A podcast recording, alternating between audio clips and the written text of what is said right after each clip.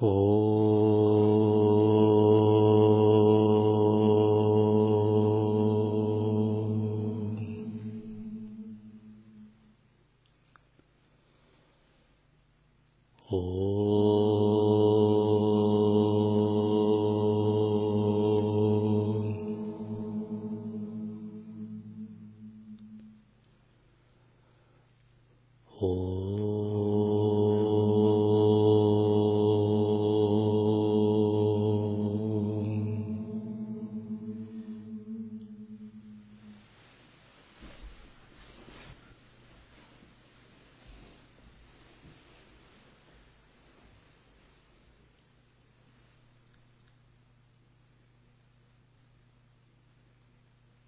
Текст «Драгоценное наставление о 16 стадиях нарастания Луны внутреннего сознавания».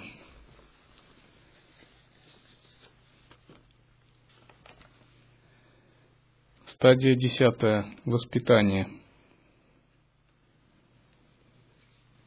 Когда бессмертный ребенок, великая луна осознанности подрос, йогу, заботясь, следует дать ему достойное воспитание –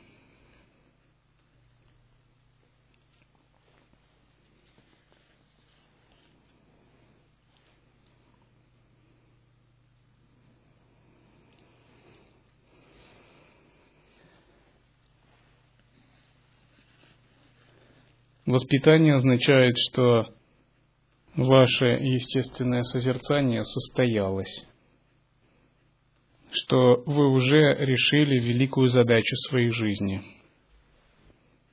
Может быть, такую задачу, которую решить потребовалось бы другим, еще, может, десятки жизней или сотни, но вы ее уже решили. Соответственно, вы перешли в класс арьев, благородных – благородно рожденных, потому что вы уже родились заново.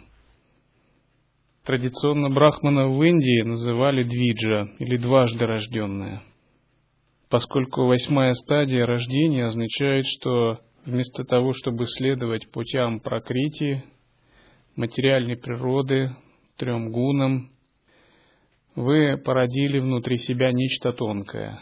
Породить из своего тела тело другого человека – не представляет большой проблемы. Это делают даже животные. Но породить внутри себя бессмертного ребенка внутреннего осознавания – это значит завершить великую задачу этой жизни. Обычно люди следуют ценностям людей – ценности людей как таковые построены на материальной природе, взаимодействии трех гун, прокрите. И, соответственно, человеческий вид как раса, он сам себя воспроизводит, имеет определенные цели и поддерживает свое существование. Но сам этот мир, как и другие миры, состоит из определенного видения – и это видение а, в основном ошибочно. Если не брать игры пробужденных аватаров в теле людей, воспринимать мир людей как реально существующую смысловую структурную единицу, как некий а, организованный социум, как смыслообразующую какую-то мандалу, ошибка.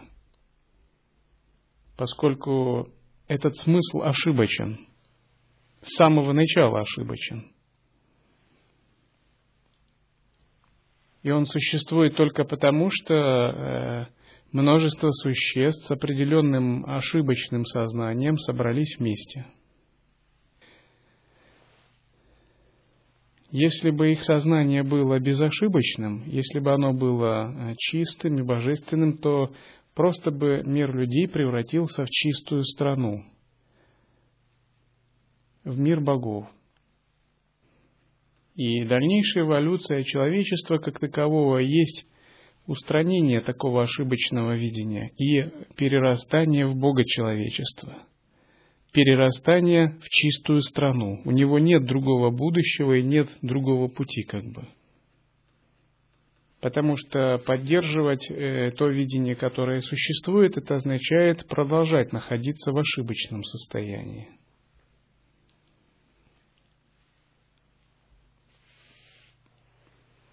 И когда человек находится в ошибочном состоянии, то через него действуют законы материальной природы. Мула прокрити. Эти законы навязывают ему а, необходимость воспроизведения, борьбы за существование, самообеспечение и прочее. На стадии воспитания йогин воспроизводит себя внутренним образом.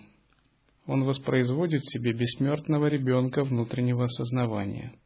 То есть он вступает как бы в противоречие или идет наперекор тому сансарному смыслу, из которого состоит мир людей.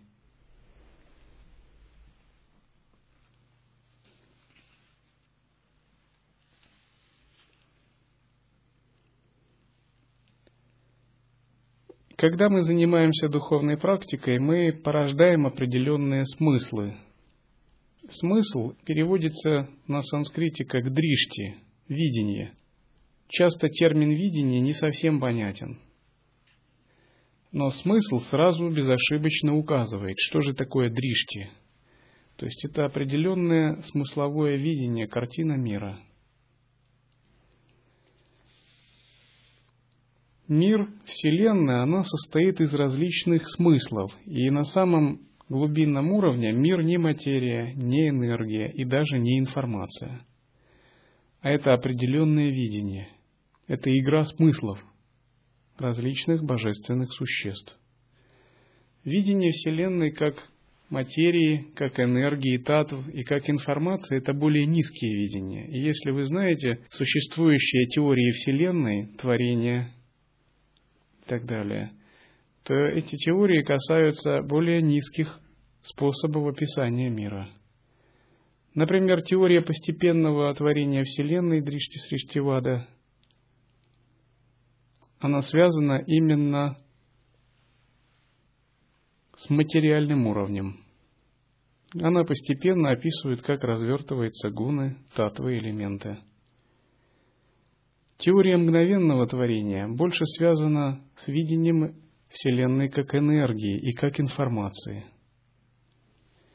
И, наконец, теория нетворения, самая высокая и труднопостигаемая. Теория Аджата Вады – связано с видением мира именно как смысла. Теория Аджатавады придерживается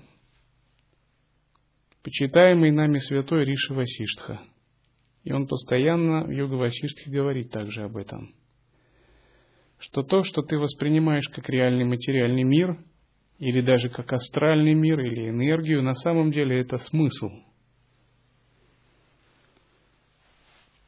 И лишь тот, кто открывает себе высшие тонкие тела, может понять эту теорию. Ее бесполезно пытаться понять уровнем логики, ума, обычного мышления. Это понимание возникает при раскрытии сахасрары чакры. Можно такой привести пример. Если есть а, два государства – если эти два государства находятся на низком уровне, они будут пытаться захватывать территорию или воевать друг с другом. Но вот они развиваются, у них появляется гуманизм, европейское право и так далее. И тогда они понимают, что свои амбиции вроде бы так средневековыми способами решать негуманно. Надо их как бы завуалировать свои геополитические амбиции, и они начинают использовать дипломатию, политику, экономические рычаги давления, изоляцию, культурную экспансию, технологическое превосходство использовать. И они говорят, теперь просто ворваться на территорию другого государства, сжечь его деревни, захватить его рабов и разграбить дворцы, это уже негуманно. То есть это нечеловечно, надо действовать более тонко. Но поскольку амбиции остаются превзойти, они думают, мы будем действовать экспансируя нашу культуру, нашу идеологию. Мы будем поставлять наши товары, мы будем превосходить в технологическом смысле. А, мы будем использовать э, хитрые ходы в дипломатии. И тогда мы переиграем это государство. Происходит взаимоотношение на информационном уровне. И в основном мир идет к тому, чтобы строить именно такие взаимоотношения, потому что всем понятно, что старый мир уходит, и средневековые способы не годятся. Появляется новая информация, технология, дипломатия, культура, наконец, наука, что впереди будут те, кто проявит свою тонкую информационную сторону. Но на более высоком уровне есть еще более высокие способы изменения мира. Фактически, в геополитическом смысле страны пытаются быть мандалишварами, пытаются распространять свое влияние и сделать мир своей мандалой. Но поскольку элемент Земли и материальный мир ограничен, то всегда это затрагивает другие интересы. Из-за этого возникают конфликты, войны и прочее. Но на информационном уровне через некоторое время все это поменяется, поскольку информационное пространство, в отличие от материального, имеет другие законы. И там можно распространять свою энергию, не затрагивая чужие свободы. Это значит, исчезнут как таковые конфликты, войны и прочее. Но будут различные информационные ситуации – но следующий уровень – это именно уровень смысла. И на уровне смысла уже нет взаимодействия, нет сражения, а есть изменение реальности. На уровне смысла действует Мандалишвар, способный оперировать реальностью. И здесь победителем становится уже не тот, у кого больше копье, меч или у кого сильнее технологическое превосходство, а тот, кто быстрее и сильнее способен генерировать смыслы. Ну, к примеру, если раньше противника можно было победить, если у тебя э, много легионеров, хорошо обученных, и сильная конница, то в 21 веке можно победить, если у тебя сильные технологии, сильная дипломатия, то, возможно, все войны на этом закончатся. И в будущем будет побеждать тот, кто способен менять реальность. Можно просто мгновенно изменить сознание и создать такую вариативную вселенную, где существует только тот вариант, который ты хочешь, а другого не существует. Таким образом, мгновенное творение Вселенной, парасатарка логика, качество Мандалишвара – вот что определяет следующий уровень развития, характерный для мира богов, для мира высокоразвитых богов. Нет борьбы, нет даже информационного соперничества, а есть оперирование реальностью, изменение реальности в связи с собственными санкальпами, раскрытие ее различных вариантов. И когда взаимодействуют божественные существа высокого уровня, то именно насколько они способны оперировать на смысловом уровне и дает им различные свободы. Почему Арджуна победил Ашватхамана, хотя Ашватхаман применил оружие Нараяны? Арджуна был воплощением великого Риши на Нараяны – его сознание могло оперировать на таком тонком уровне, до которого Ашватхама не мог добраться. Он просто отменил успешный исход ситуации. Он создал другую причинно-следственную связь. Тот вариативный мир, где оружие Ашватхамана не могло работать. Хотя Ашватхаман получил величайшее благословение на то, чтобы его применить. Это и есть э, магический уровень оперирования реальностью, когда Арджуна проявил свою истинную сущность, хотя до этого он скрывал ее. И Ашватхаман ничего не смог даже понять, что произошло. Просто появляется другой вариант событий. там нет борьбы с препятствиями, там просто препятствий не бывает. И вот оперирование смыслами – это именно стадия, эта стадия начинается с воспитания. Вот некоторые имеют жизнь, состоящую из проблем, и их преследуют проблемы.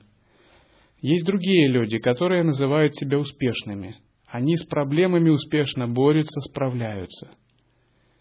И они создают силой своей концентрации, воли, оперативности мышления и быстроты вокруг себя такой мир, когда все проблемы решаемы, когда все происходит в соответствии с их волей. Так называемые успешные люди.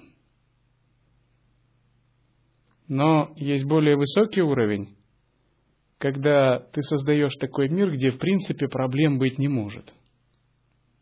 Ты просто задаешь смысл, где все вообще состоит из иного состояния. И тебе не надо бороться с проблемами или решать их. Ты просто выбираешь такой вариативный мир, такой вариант развития событий, где, в принципе, этих проблем не может быть. Это и есть проявление некоторых ситхи, основанных на Айшваре Шакти и Ичха Шакти –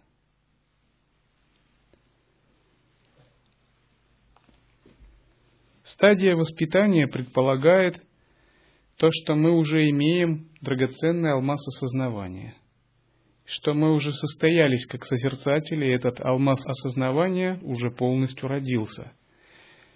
И теперь этот алмаз осознавания мы постепенно приучаемся вращать. И вращая этот алмаз осознавания, мы вступаем во взаимодействие с различными силами и постепенно учимся применять его силу. Это подобно тому, как вы получили некий сверх прибор, обладающий различными качествами, но вам надо овладеть еще правильно его применять. И учась вращать алмаз своего осознавания, то есть интегрировать естественное состояние с различными силами, вы понемногу тренируетесь его использовать. Если до этой стадии вы только и делали, что вы его открывали, искали, выращивали, но вам, в общем-то, кроме решения внутренних конфликтов и устранения замешательства, пока еще не приносил практической пользы. На стадии воспитания он начинает приносить пользу даже в относительном измерении. Мы уже не говорим о том, что вы решили Вопросы внутреннего замешательства устранили эгоистичные цепляния и привязанности, это само собой.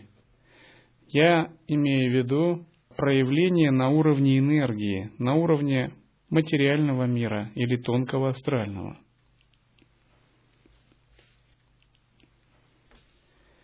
Так, на стадии воспитания йогин объединяет свое созерцательное присутствие с пятью видами сил – творение, поддержание, разрушение, сокрытие и просветление.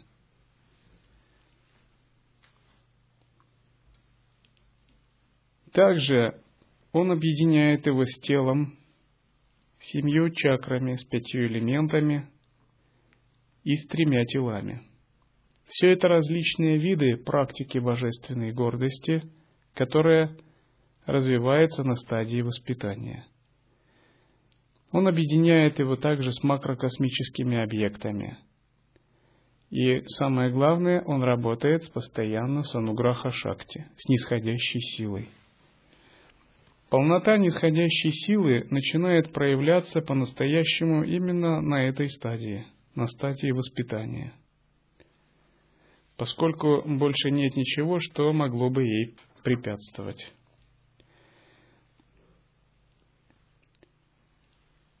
В это время становятся важны такие термины, как самоотдача, атманеведана или пропатти,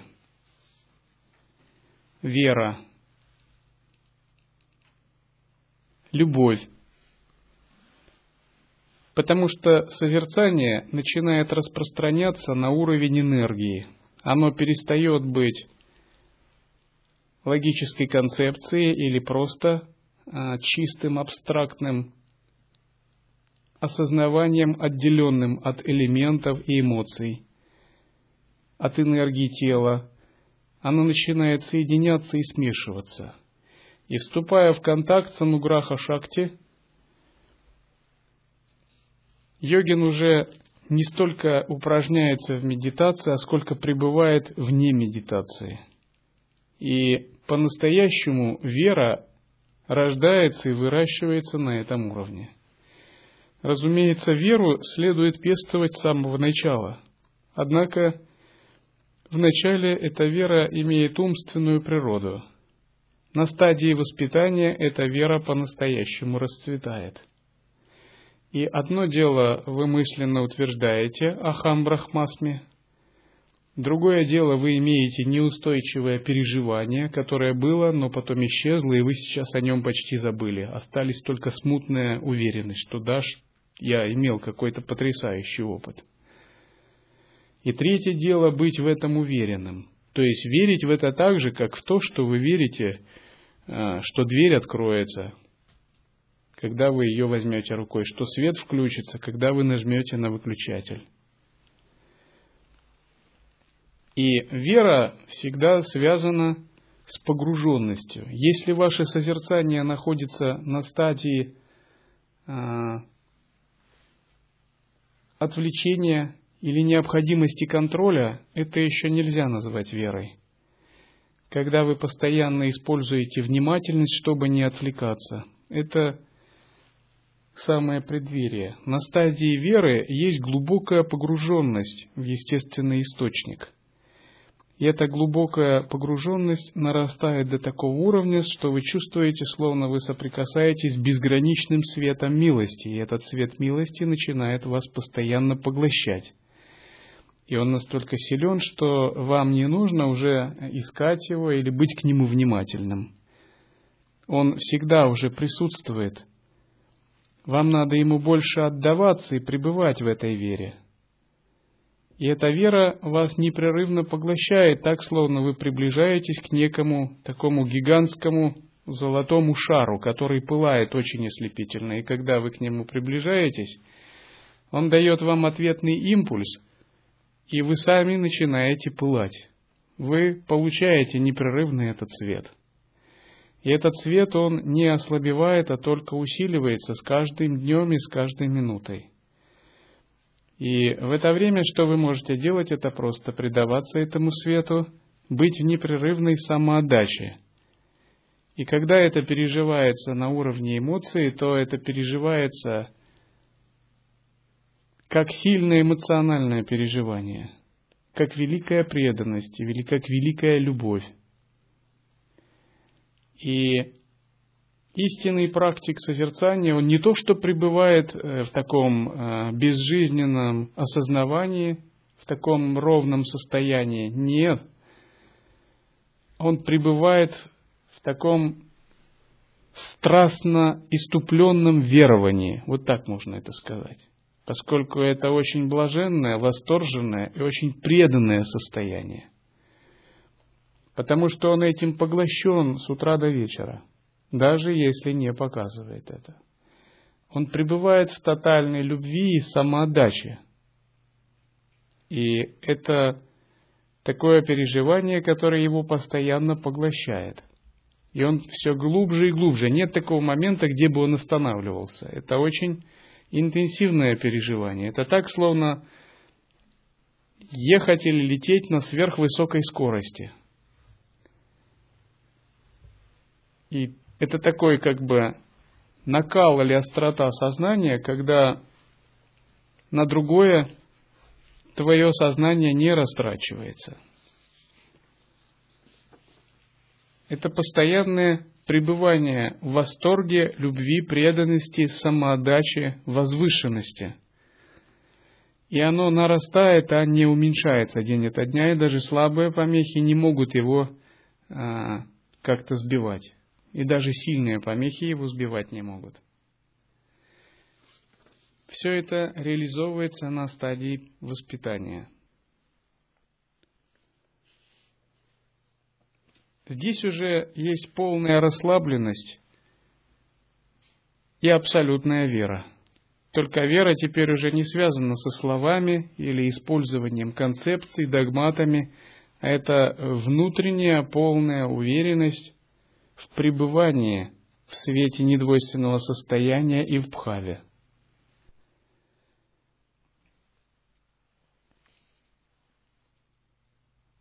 Здесь йогин по-настоящему начинает получать знаки реализации, или его посещают божества, даруя такие знаки, поскольку его энергия начинает становиться похожей на энергию божеств.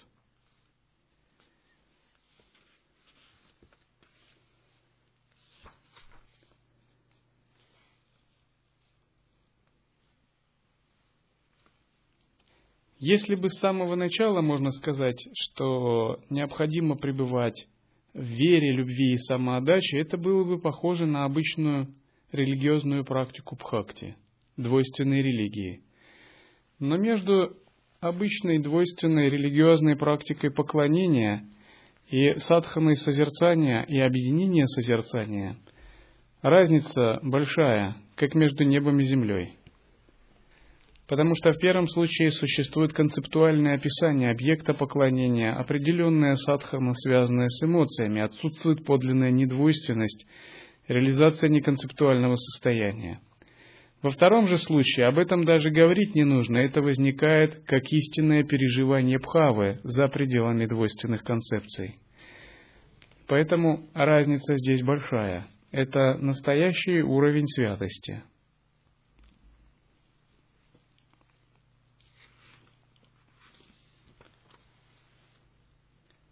Йогин здесь уже не стремится войти в естественное состояние и не заботится о его поддержании. Он пребывает в тотальном переживании веры, самоотдачи и близится к самоузнаванию.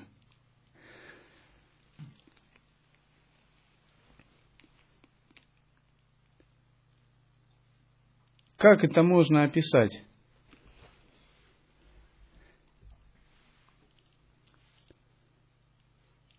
Это представьте, вы ищете блаженство, и вы надеетесь когда-нибудь получить его. Это один уровень. Другой уровень, когда вам говорят, вы блаженны, и вы думаете, да, пожалуй, я блаженный, но не чувствуете ничего такого –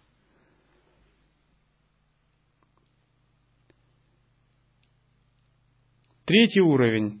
Когда вы иногда испытывали блаженство, но это были такие проблески. И вы помните, да, две секунды я был блаженным. Это действительно возможно, но это невероятно еще далеко, и надо это практиковать. А здесь вы в этом блаженстве. Вот оно прямо сейчас есть. И оно растет и растет. И вы в него входите и входите. И этому нет конца, с утра до вечера. И вы ему только раскрываетесь и раскрываетесь. И мир меняется и меняется в эту сторону. И это непрерывно. Нет даже секунды, чтобы это прервалось.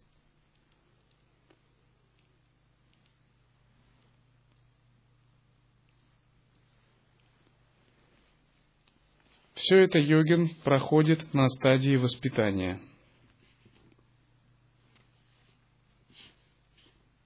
Он воспитывает себя быть день и ночь в таком блаженстве. Здесь у него есть четкое прозрение «я не есть это тело».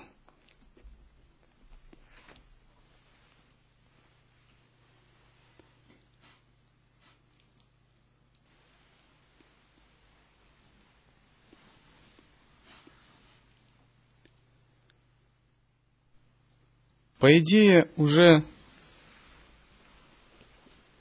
на девятой стадии следовало бы мне замолчать. Потому что все, что говорится дальше, это как рисовать цветы в воздухе. Это все непередаваемо. Тем не менее, мне придется в силу своего статуса э, прилагать какие-то усилия, чтобы объяснять эти стадии.